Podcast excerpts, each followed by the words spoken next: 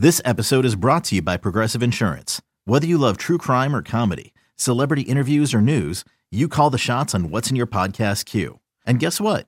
Now you can call them on your auto insurance too with the Name Your Price tool from Progressive.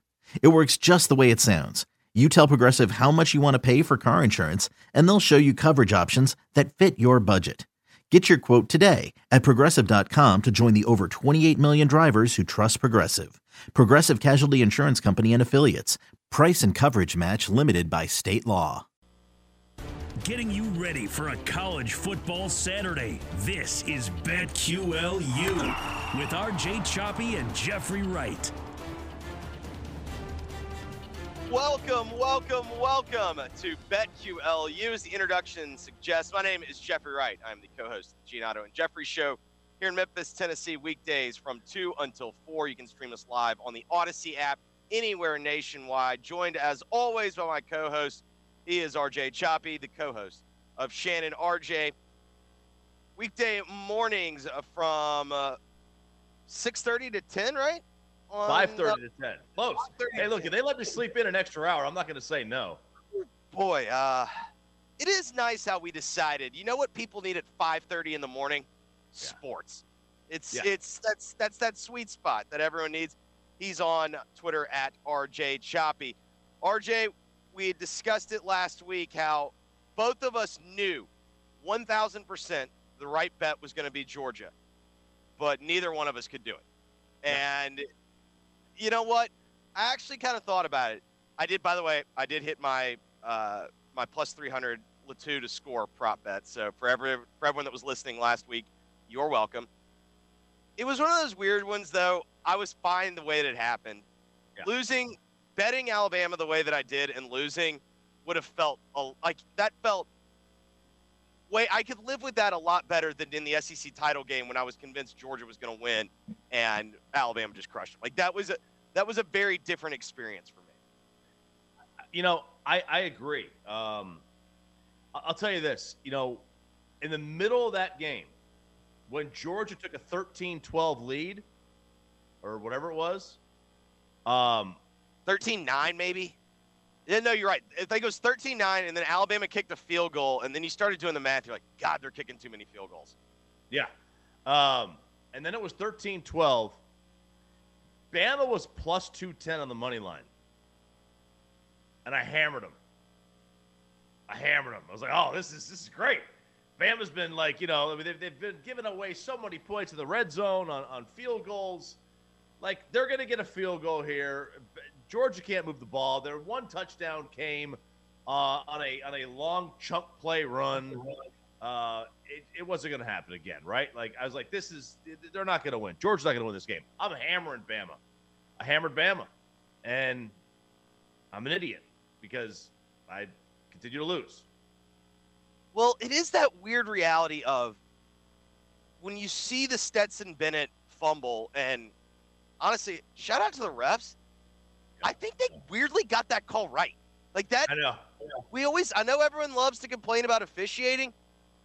I'm not the world's biggest replay fan, like in general, especially the way they use it in college, just because it slows the game down so much. But I was glad that they had replay on that one because I think we got to see that when you saw the original call, it's like, well, that's not gonna stand. Like, I, there's no way that stands.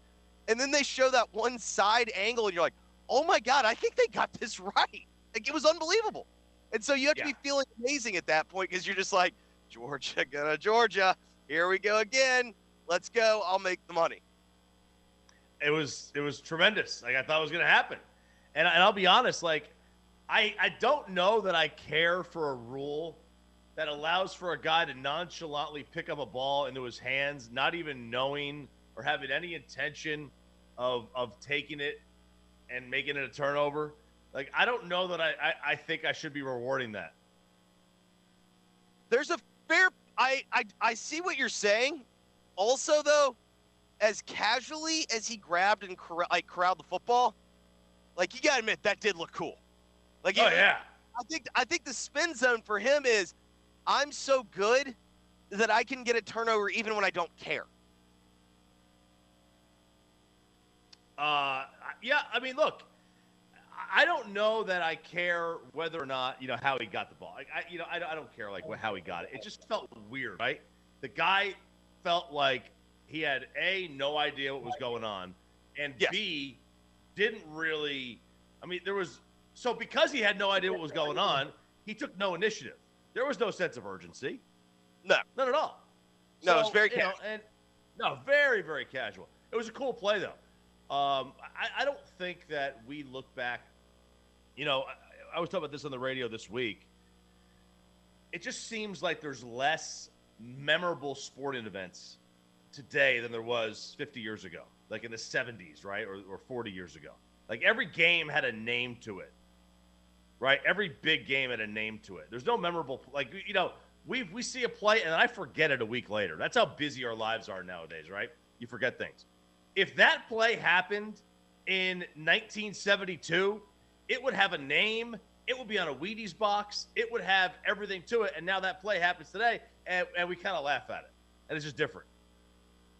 Yeah, I think it.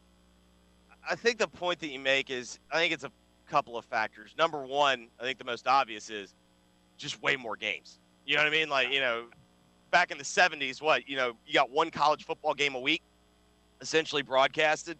Uh, And then on top of that, it's the nature of media. I mean, we don't really have myth building anymore. I mean, myth building now is essentially just marketing. Like the the biggest myth builders are Nike.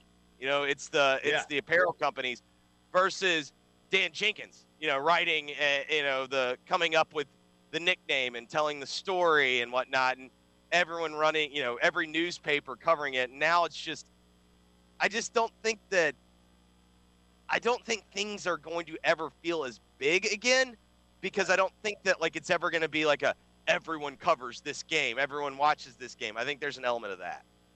Yeah, and you know the TV ratings were, uh, you know, they weren't great for this. Um, you know, they were better than they were what last year, but they were down. I think lowest since 05, since that. yes, uh, I believe it was the lowest title game since 05. Yeah, and that 05 game was Oklahoma USC, which was built up as much as any game I can ever remember being built up in recent memory, and it was a dud dud. Like it, not not just a dud, it was a dud dud.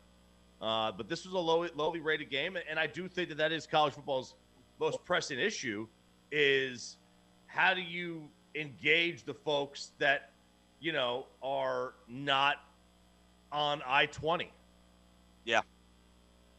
I mean, Right, I, I, I think, yeah, I mean, I, to me, like it's, you know, it's one of those situations where the game is getting more and more regionalized and more and more niche.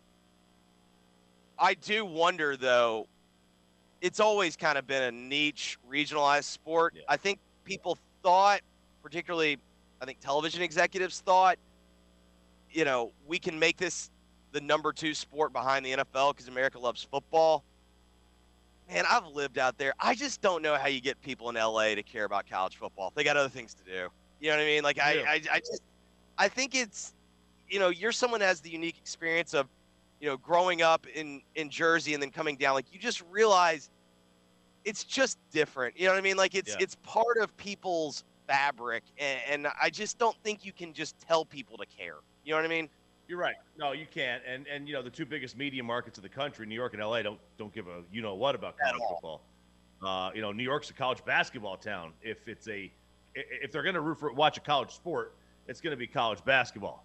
Um, you know, and, and LA is probably the same way, uh, unless USC is really really good. But um, yeah, it has become more regionalized, and it always has been. It's always been you know absent in the top two cities you know, really kind of the top three cities because Chicago, I mean, there's some alumni there, but, you know, the there's no Chicago football. I mean, Northwestern, Illinois, they're not any good.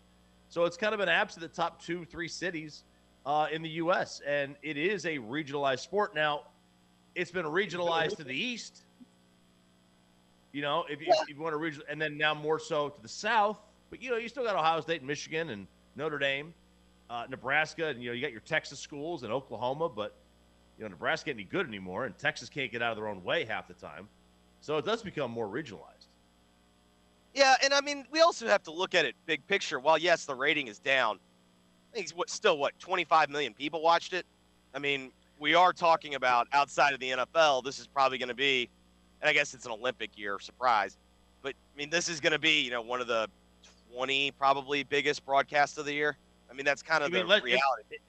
Unless you get a game seven in the NBA Finals with LeBron against the Nets, you're not touching Yeah. 25 million. You know, you're, Yeah. you know, the last year's NBA Finals got like 12 million, and the World Series got like 13 million last year. Yeah. Uh, so like that's we're still doubling them up. Yeah, and it, and it was a for the most part, it was. Consi- I think most most baseball executives were probably pleased with the ratings last year in the World Series. I would think so, especially when you don't have uh, Dodgers Yankees in them. You Yeah. know, you probably are pretty pleased when it was Braves uh, Braves Astros. But I mean, you know, this still got a good number, and basically 11 states watched it. Yep. I mean, that's that's the reality of it. This is kind of a big picture question I wanted to ask you. Do you think with Georgia winning, it's a throwback? You know what I mean? This is this is Kirby Smart building 2009 Alabama in the year 2021, and I guess doing it technically in 2022. Do you feel like that this was a you know, defense strikes back? You know, was this a was this a turning of a page, a new chapter in showing that this is a this is a new blueprint, or do you feel like that this was more of a one-off in the way that they want. I'm not saying that. Listen, the way Georgia's recruiting, I'm not the idiot that's going to go. This is a one-off. You know what I mean? Like, Right. but in terms of, if you ask me, do I think Georgia can win again with a Stetson Bennett adjacent type quarterback? My answer is no. But I'm curious to know how you feel about it. My answer is probably no as well, um, because the likelihood that they were going to play a team that would be without their top two wide receivers and a couple of guys in the offensive line are probably pretty slim. Um, you know, Bama has also a, a, a young quarterback, right? So who, who was who had Who was not really do it- seen. Who was having to do it all? Oh, I mean, especially Everything. once Williams, once Williams went out, it was just like, all right, Bryce, go get him, buddy. Yeah. Now, the one thing is that, you know, the two best coaches, or at least the two championship level coaches that were this year, are both defensive guys, and they're going to air to that side of the ball. Um, you know, right? Like, they're, you know, obviously, Kirby is always going to, you know, favor defense over anything else. So I, I think Georgia will have a defense like this was a historic defense, though.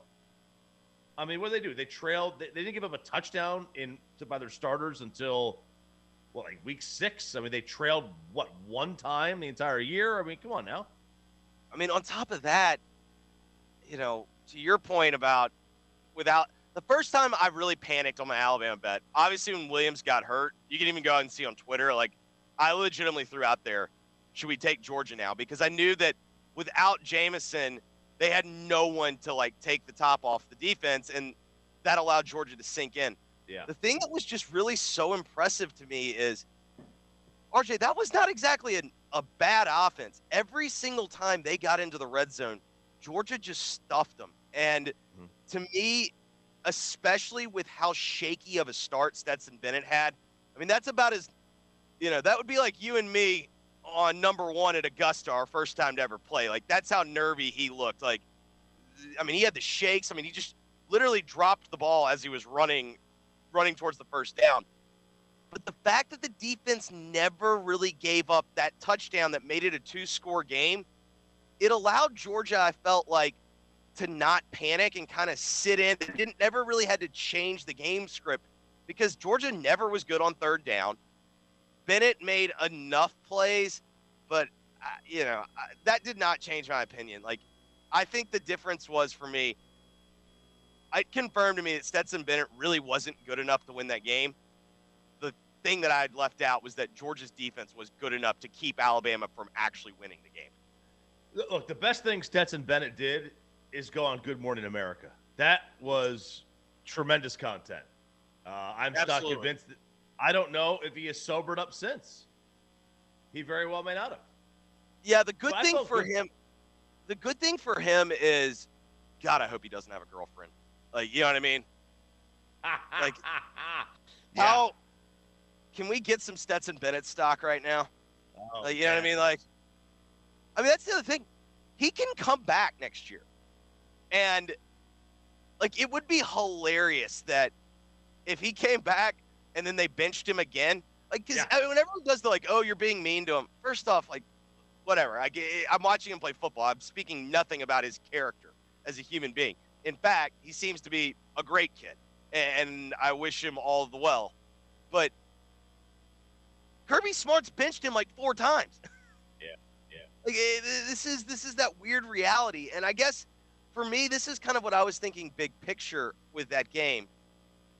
Did it feel like the beginning of a new era, or did it feel like Georgia cashing in when they needed to cash in? I, I look. I think it was a new era in terms of I don't believe they're ever going to be Alabama, and I don't think that they're going to be what Clemson was over the last six years either. Um, but I mean, they have arrived, and Kirby has shown that he can win his way.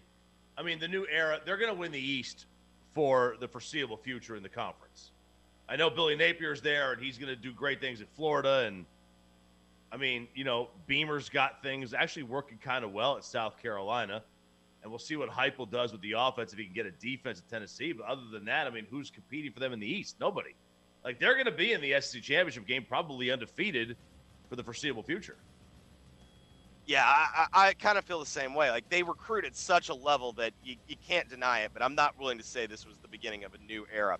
When we come back, we're going to get in some college hoops talks. We'll do all that next. Stick around. You are listening and watching BetQLU. From tailgates to rushing the field, on Saturday it's BetQLU in the action from noon to 8 Eastern. Available on BetQL and the Audacy app.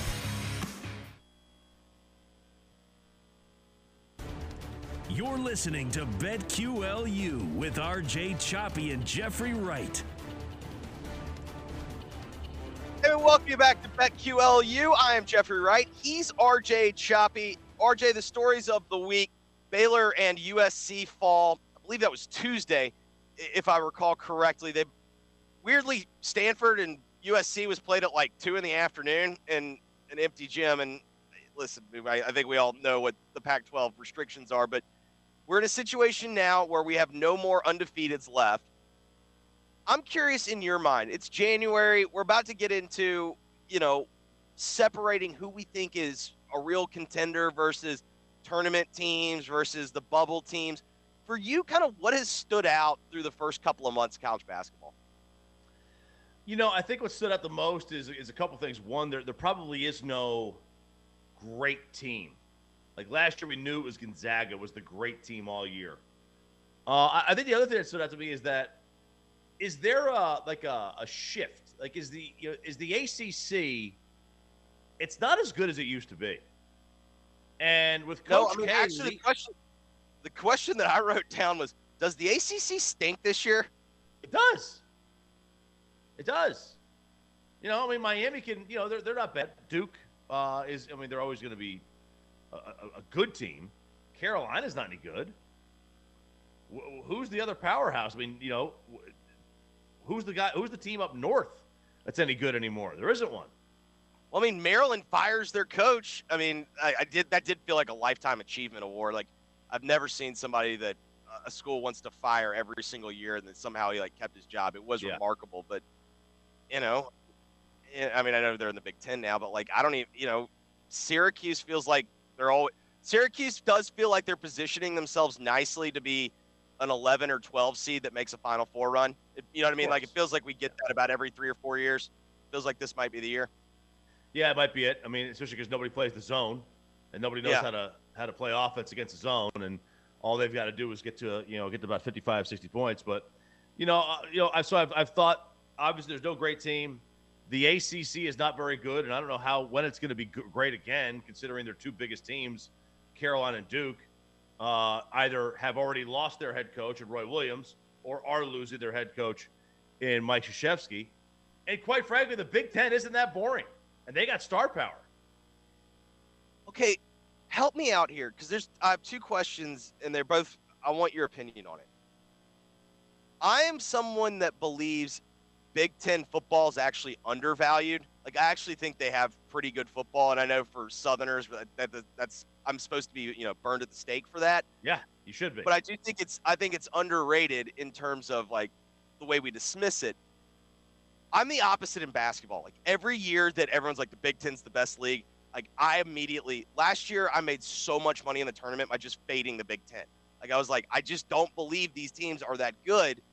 Is this year different? Because it felt like at this time last year we were doing the exact same thing where we were talking about the Big Ten is clearly separated itself.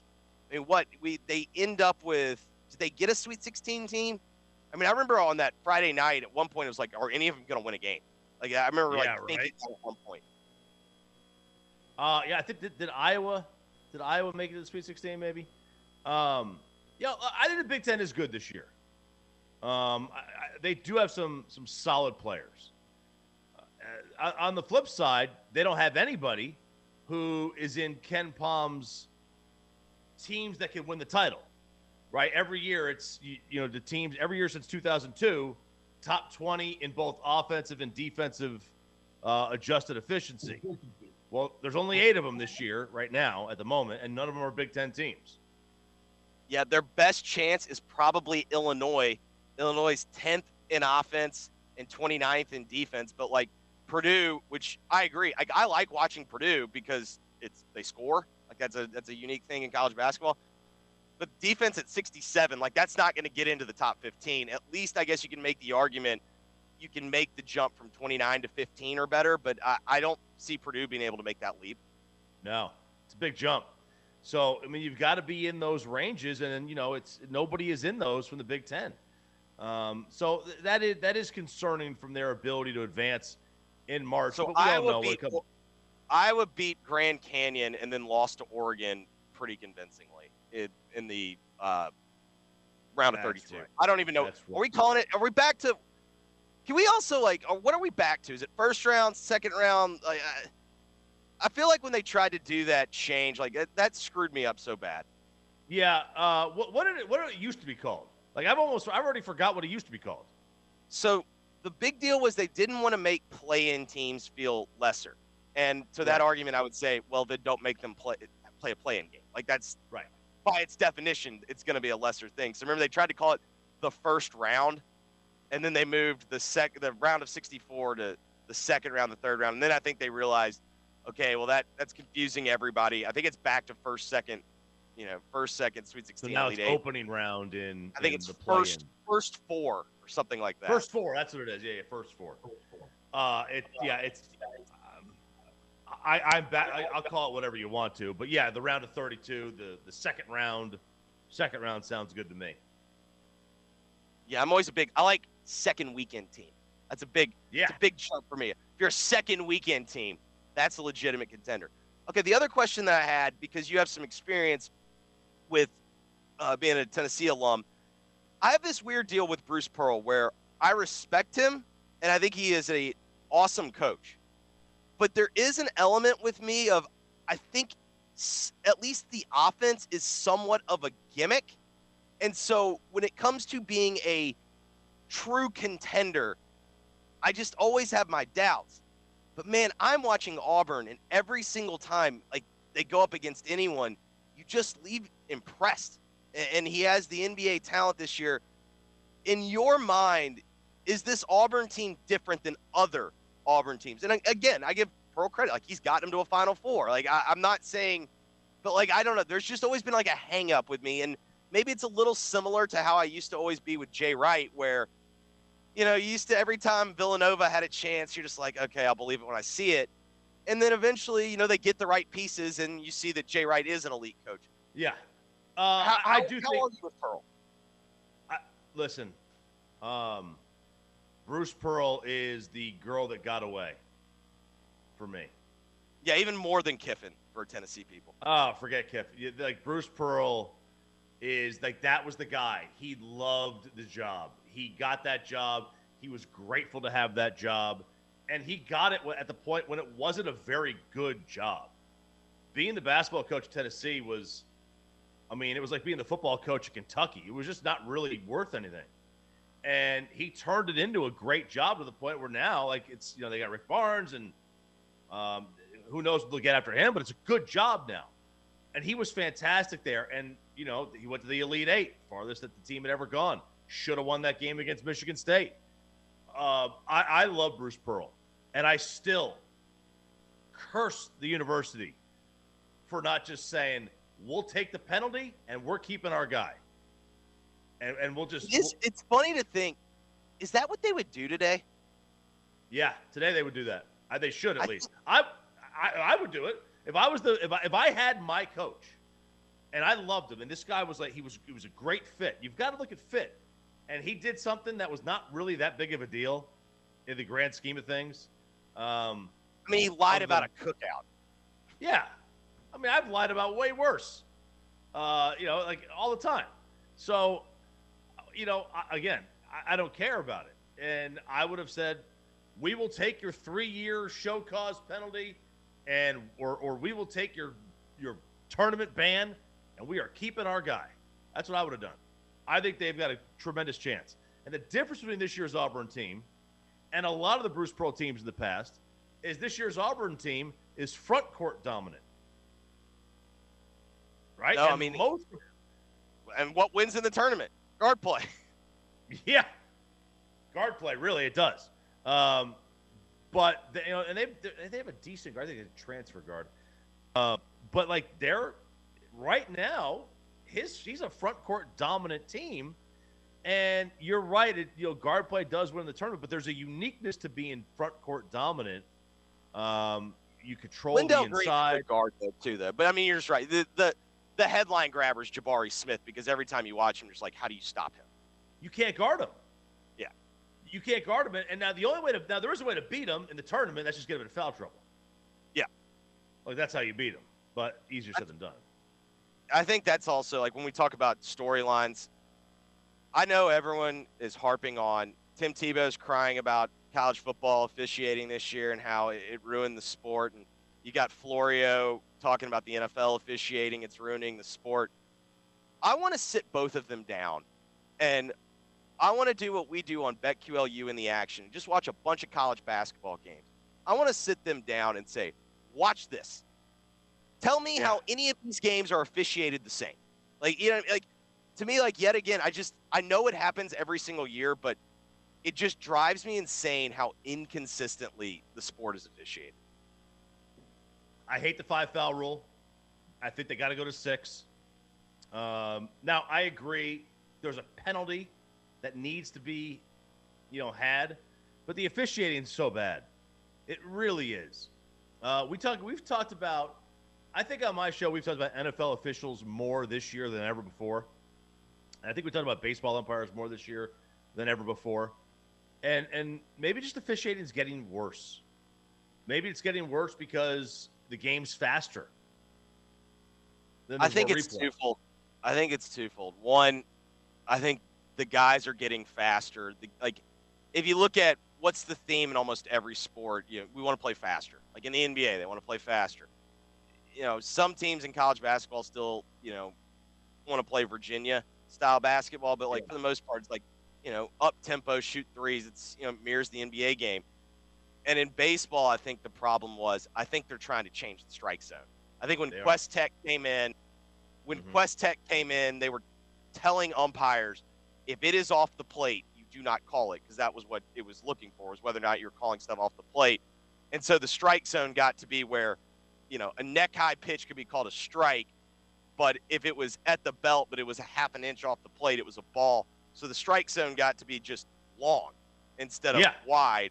And so now everyone's throwing, you know, 101 mile an hour fastballs with sliders and nobody can hit it. So you're just like guessing and, and I think it changed the game. I think in baseball they're trying to they're trying to get away from that and change the strike zone and I think we're just in that weird transition period. Yeah, I, I think we are, and and you know, in terms of the other sports, uh, like college basketball or or, or the NFL, um, it, it's it's frustrating. You know, first of all, uh, the officials. I mean, they you know to have them still uh, conference officials instead of just NCAA officials.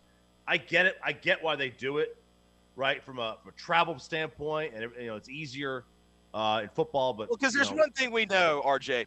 There's not enough money in college sports right now. no, You know, None. None. These guys are broke. So I don't know why they're they're not able to fix the uh, you know the the, the the officiating. You know, replay doesn't help. I don't know why they just don't add an official. You know, instead of having I- three refs on the floor in a basketball game, put four.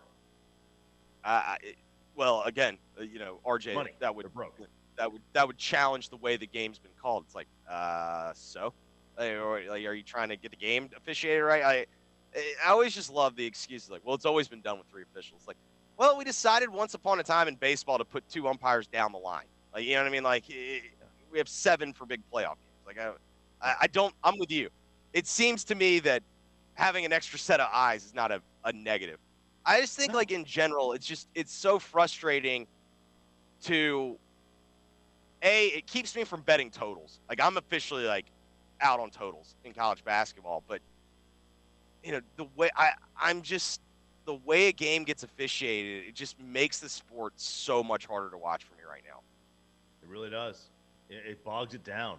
You know these. You know the college football games are five hours because of the the Oh, first down God. mark, uh, first down clock stops, and there's a million pass attempts. And college basketball games, uh, which and I love college basketball, but it, it is they're just slower paced.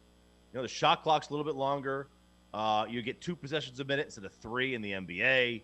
Um, you know, and, and and and the problem in college basketball versus the NBA, and generally I like the college game a lot better than the NBA. The problem is, is there's not enough good shooters on the floor.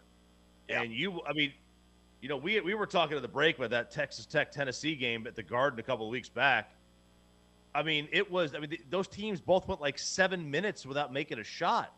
Well, you don't see that in the NBA ever, and you see it every weekend in college basketball. Oh, I mean, we saw a game go to overtime in the 40s. I mean, you know, that just. Brutal. But I mean, to your point, I mean, that's always I always love, especially down south. You know, NBA don't play no defense. It's like, Right. no, they're just incredible shooters. Like, Yeah, they're just better. Yeah. If Kevin Durant wants to score, he can. You know what I mean? Like, there's just He absolutely, not- yeah. like if he if he if he wants to get a shot off over the top of you, there's not much you can do, and and that's just kind of where we are. All right, when we come back next segment, we're gonna take a look at some of the big games, including RJ's alma mater. They head to Rupp Arena. A lot of good action in the Big Ten and the Big 12. We'll take a look at all the big games coming up next. He's RJ Choppy. I'm Jeffrey Wright. This is BetQLU.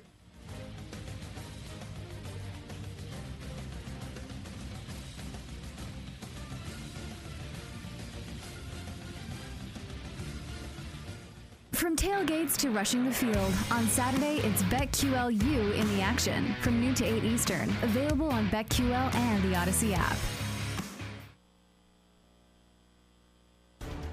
You're listening to BetQLU with RJ Choppy and Jeffrey Wright. Hey, welcome back to BetQLU. I'm Jeffrey Wright. He's RJ Choppy.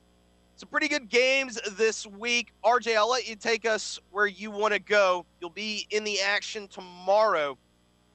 What kind of what are what are the games that kind of have you excited? Like this is one I, I can't wait to watch. Um, you know, there, there's a there's a few of them. I mean, obviously, as a as a Tennessee alum, I'm always into a Tennessee Kentucky game. Uh, considering we've had pretty decent luck against them uh, of late, and you know that's a that's a that's always a test. Uh, it's always a test. But I, I got to be honest. You know, I live in Texas.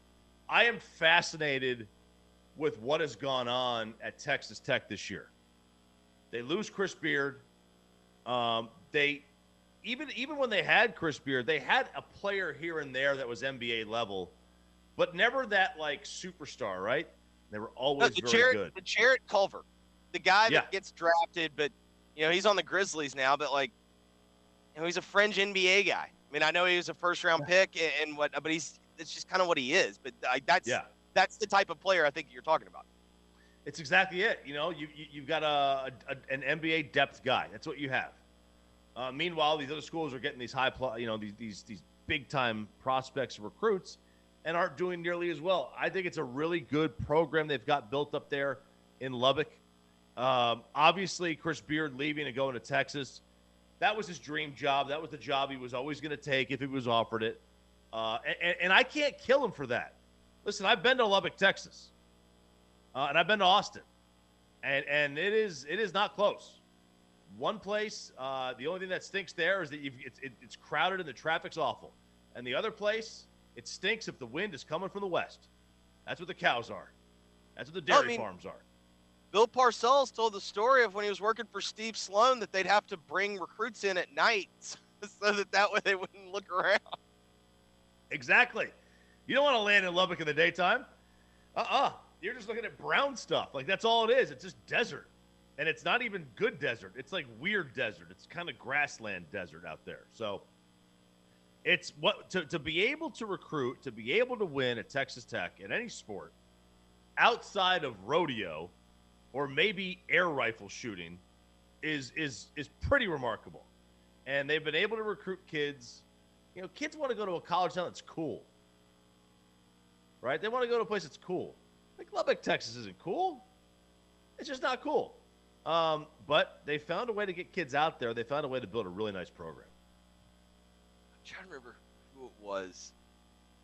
Maybe was it you that had a buddy that his daughter was really smart, and every time that uh, every time that her grades were slip, he was a Tech alum. He's like, "Yep, one more of those, and you're headed to Lubbock." Like that was that was like always his threat was was that eh, any more of those slip ups, you're headed to Tech. that's not me, but that's a good line because that's the way it is. Like you know, oh, you didn't get into A and M, you didn't get into Texas. Well, there you go. Head on out west, there, young lady, and then go on out to Texas and, and enjoy a dry county and party it up all you want. Uh, yeah, you think you think you don't want to hit the books? Well, I'll, I'll give you a little motivation.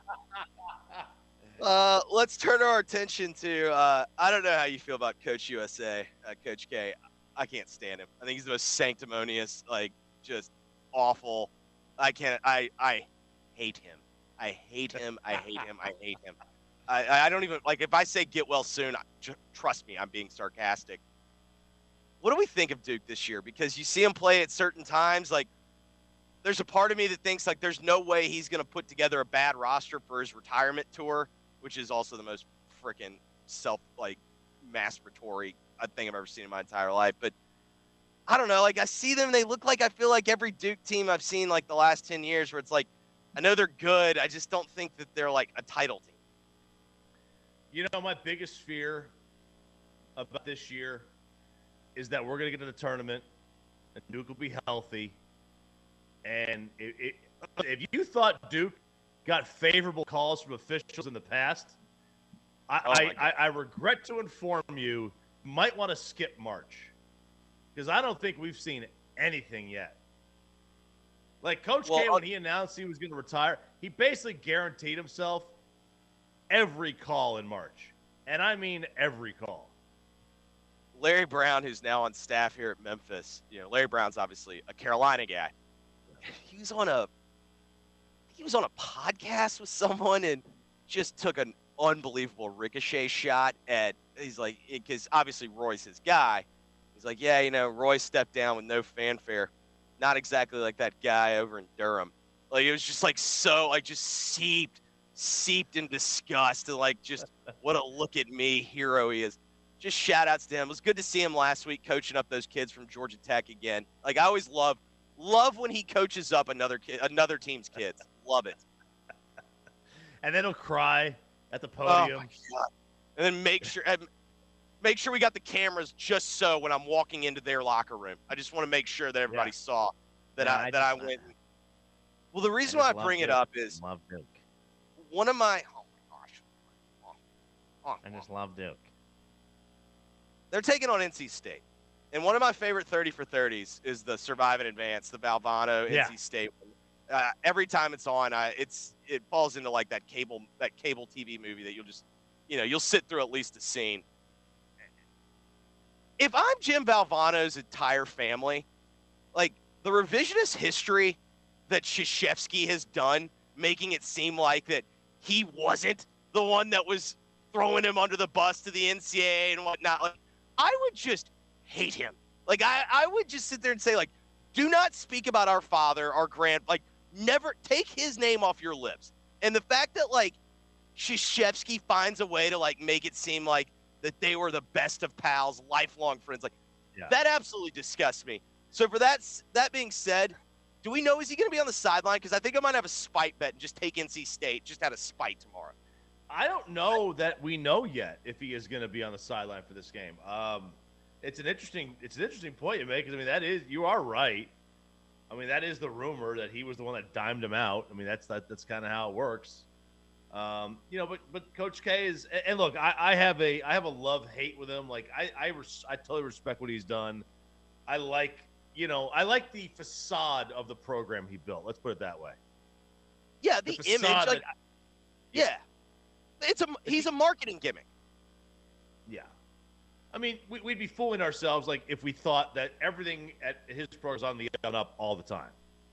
Oh, like, oh, just... and, and, I and I'm like you. I acknowledge he's the best coach. Like I, yeah. I, I firmly acknowledge like that, but it's like I still can't stand him. He's so self righteous. Oh my god, yeah. he's he's insufferable.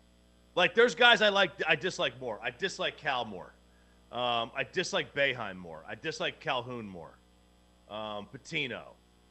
Uh, but that's because they're they're they're like, at least in the Cal Pitino, they're slimy and they embrace it. They yeah, it. at least like at least with Cal for me, like there's an air of respect. Like at least he owns it. Yeah, Coach K is, kind of slimy, and he and you know because they all are. You've got to be somewhat slimy in college. Well, if you're gonna build athletics. a roster, if you're gonna build a roster, you're gonna have to do some uncomfortable things. Yes, you are. You are gonna have to get very uncomfortable. And he's built a roster, and you know he did cultivate, you know, juniors and seniors, and then he transferred over to one and duns, and he's done a great job with it. Uh, but his image that he has built like I'm I'll, honestly, I'm kind of jealous. I mean, I wish that I was able to do as many you know off-color things as college coaches do and have the image of purity and sanctity. I would love that. I just don't have the ability to do that. It is funny though, like how does he get away with it? Like in the end, like you know, the NCAA has like I've always said, if you're gonna be if you're gonna try and do it the way the big boys do it, you have to be buttoned up because when the big boys land a big kid, there's just not as many questions. Like, of course they did. Like the NCAA. Like, I've still never figured out how Duke was able to, like, you know, you've got Indianapolis calling Coach K for his thoughts. It's like, I need to know what he did, like, on this scam. Like, how did he get them wrapped around his finger? You know, uh, because, well, here, look, we all know how coaches get in trouble, right?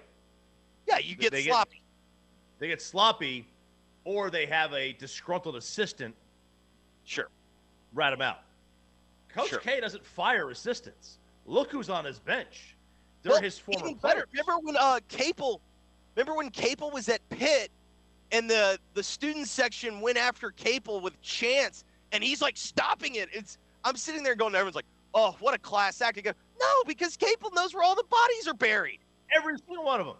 Yes, Every single one of them. I mean, Chris Collins was on his bench for two decades. Tommy Amaker was there for like 30 years. And it's no surprise, like Dean Smith, Phil Ford was there for three decades. Guthridge Shoot, was there uh, forever. How long was Guthrie there for? Guthridge was there for, you know, it's just like the 60s. I think yeah. he was Larry Brown's coach. I think he coached Bob McAdoo. Like, I, I think he was that old. So I mean, it's what a sport. If you don't want to get caught, don't fire an assistant. Just keep paying them. I mean, there's loyalty can be bought. Uh, of that, I think that, can. I think that of is. Of course they can. I think that's the lesson. All right, Alabama's an interesting team. Nate Oats, I think, is a terrific coach. Yeah. They're weird this year in that you'll see them for stretches in a game and you think that they're awesome and then you will see them like the final possession in the Auburn game, or like the last 30 seconds. You're like, oh my God, this team's never played basketball before. Like, where are you on them? I think it's the beauty and the curse of being a outside shooting team. You know, sometimes when you're on, you look like you can't be beat. And then there are other times where you struggle to score 60 points because you're just not you're not hitting your shots. And that's where Alabama finds themselves sometimes. And and they're certainly not alone. I mean, basically every team that has kind of had this style of play at some point, you know, Alabama can go into a gym and beat anybody by double figures. And they can lose to just about anybody by double figures if they're off that night. I think it's just the curse and the, and the blessing. Yeah. I think it's the blessing and the curse of being an of being a, a, a, a team that relies on three points. We are here each and every Friday at 11 Eastern. Also, when you wake up during Saturdays, Also, once the action kicks off, it's four hours of in depth college basketball reaction and more. RJ will be with you tomorrow. It's all available on the Audacy app. I am Jeffrey Wright. You can follow me on Twitter at JWright929ESPN. He is RJ Choppy. You can follow him on Twitter at RJ Choppy. We want to thank you for listening to and watching BetQLU.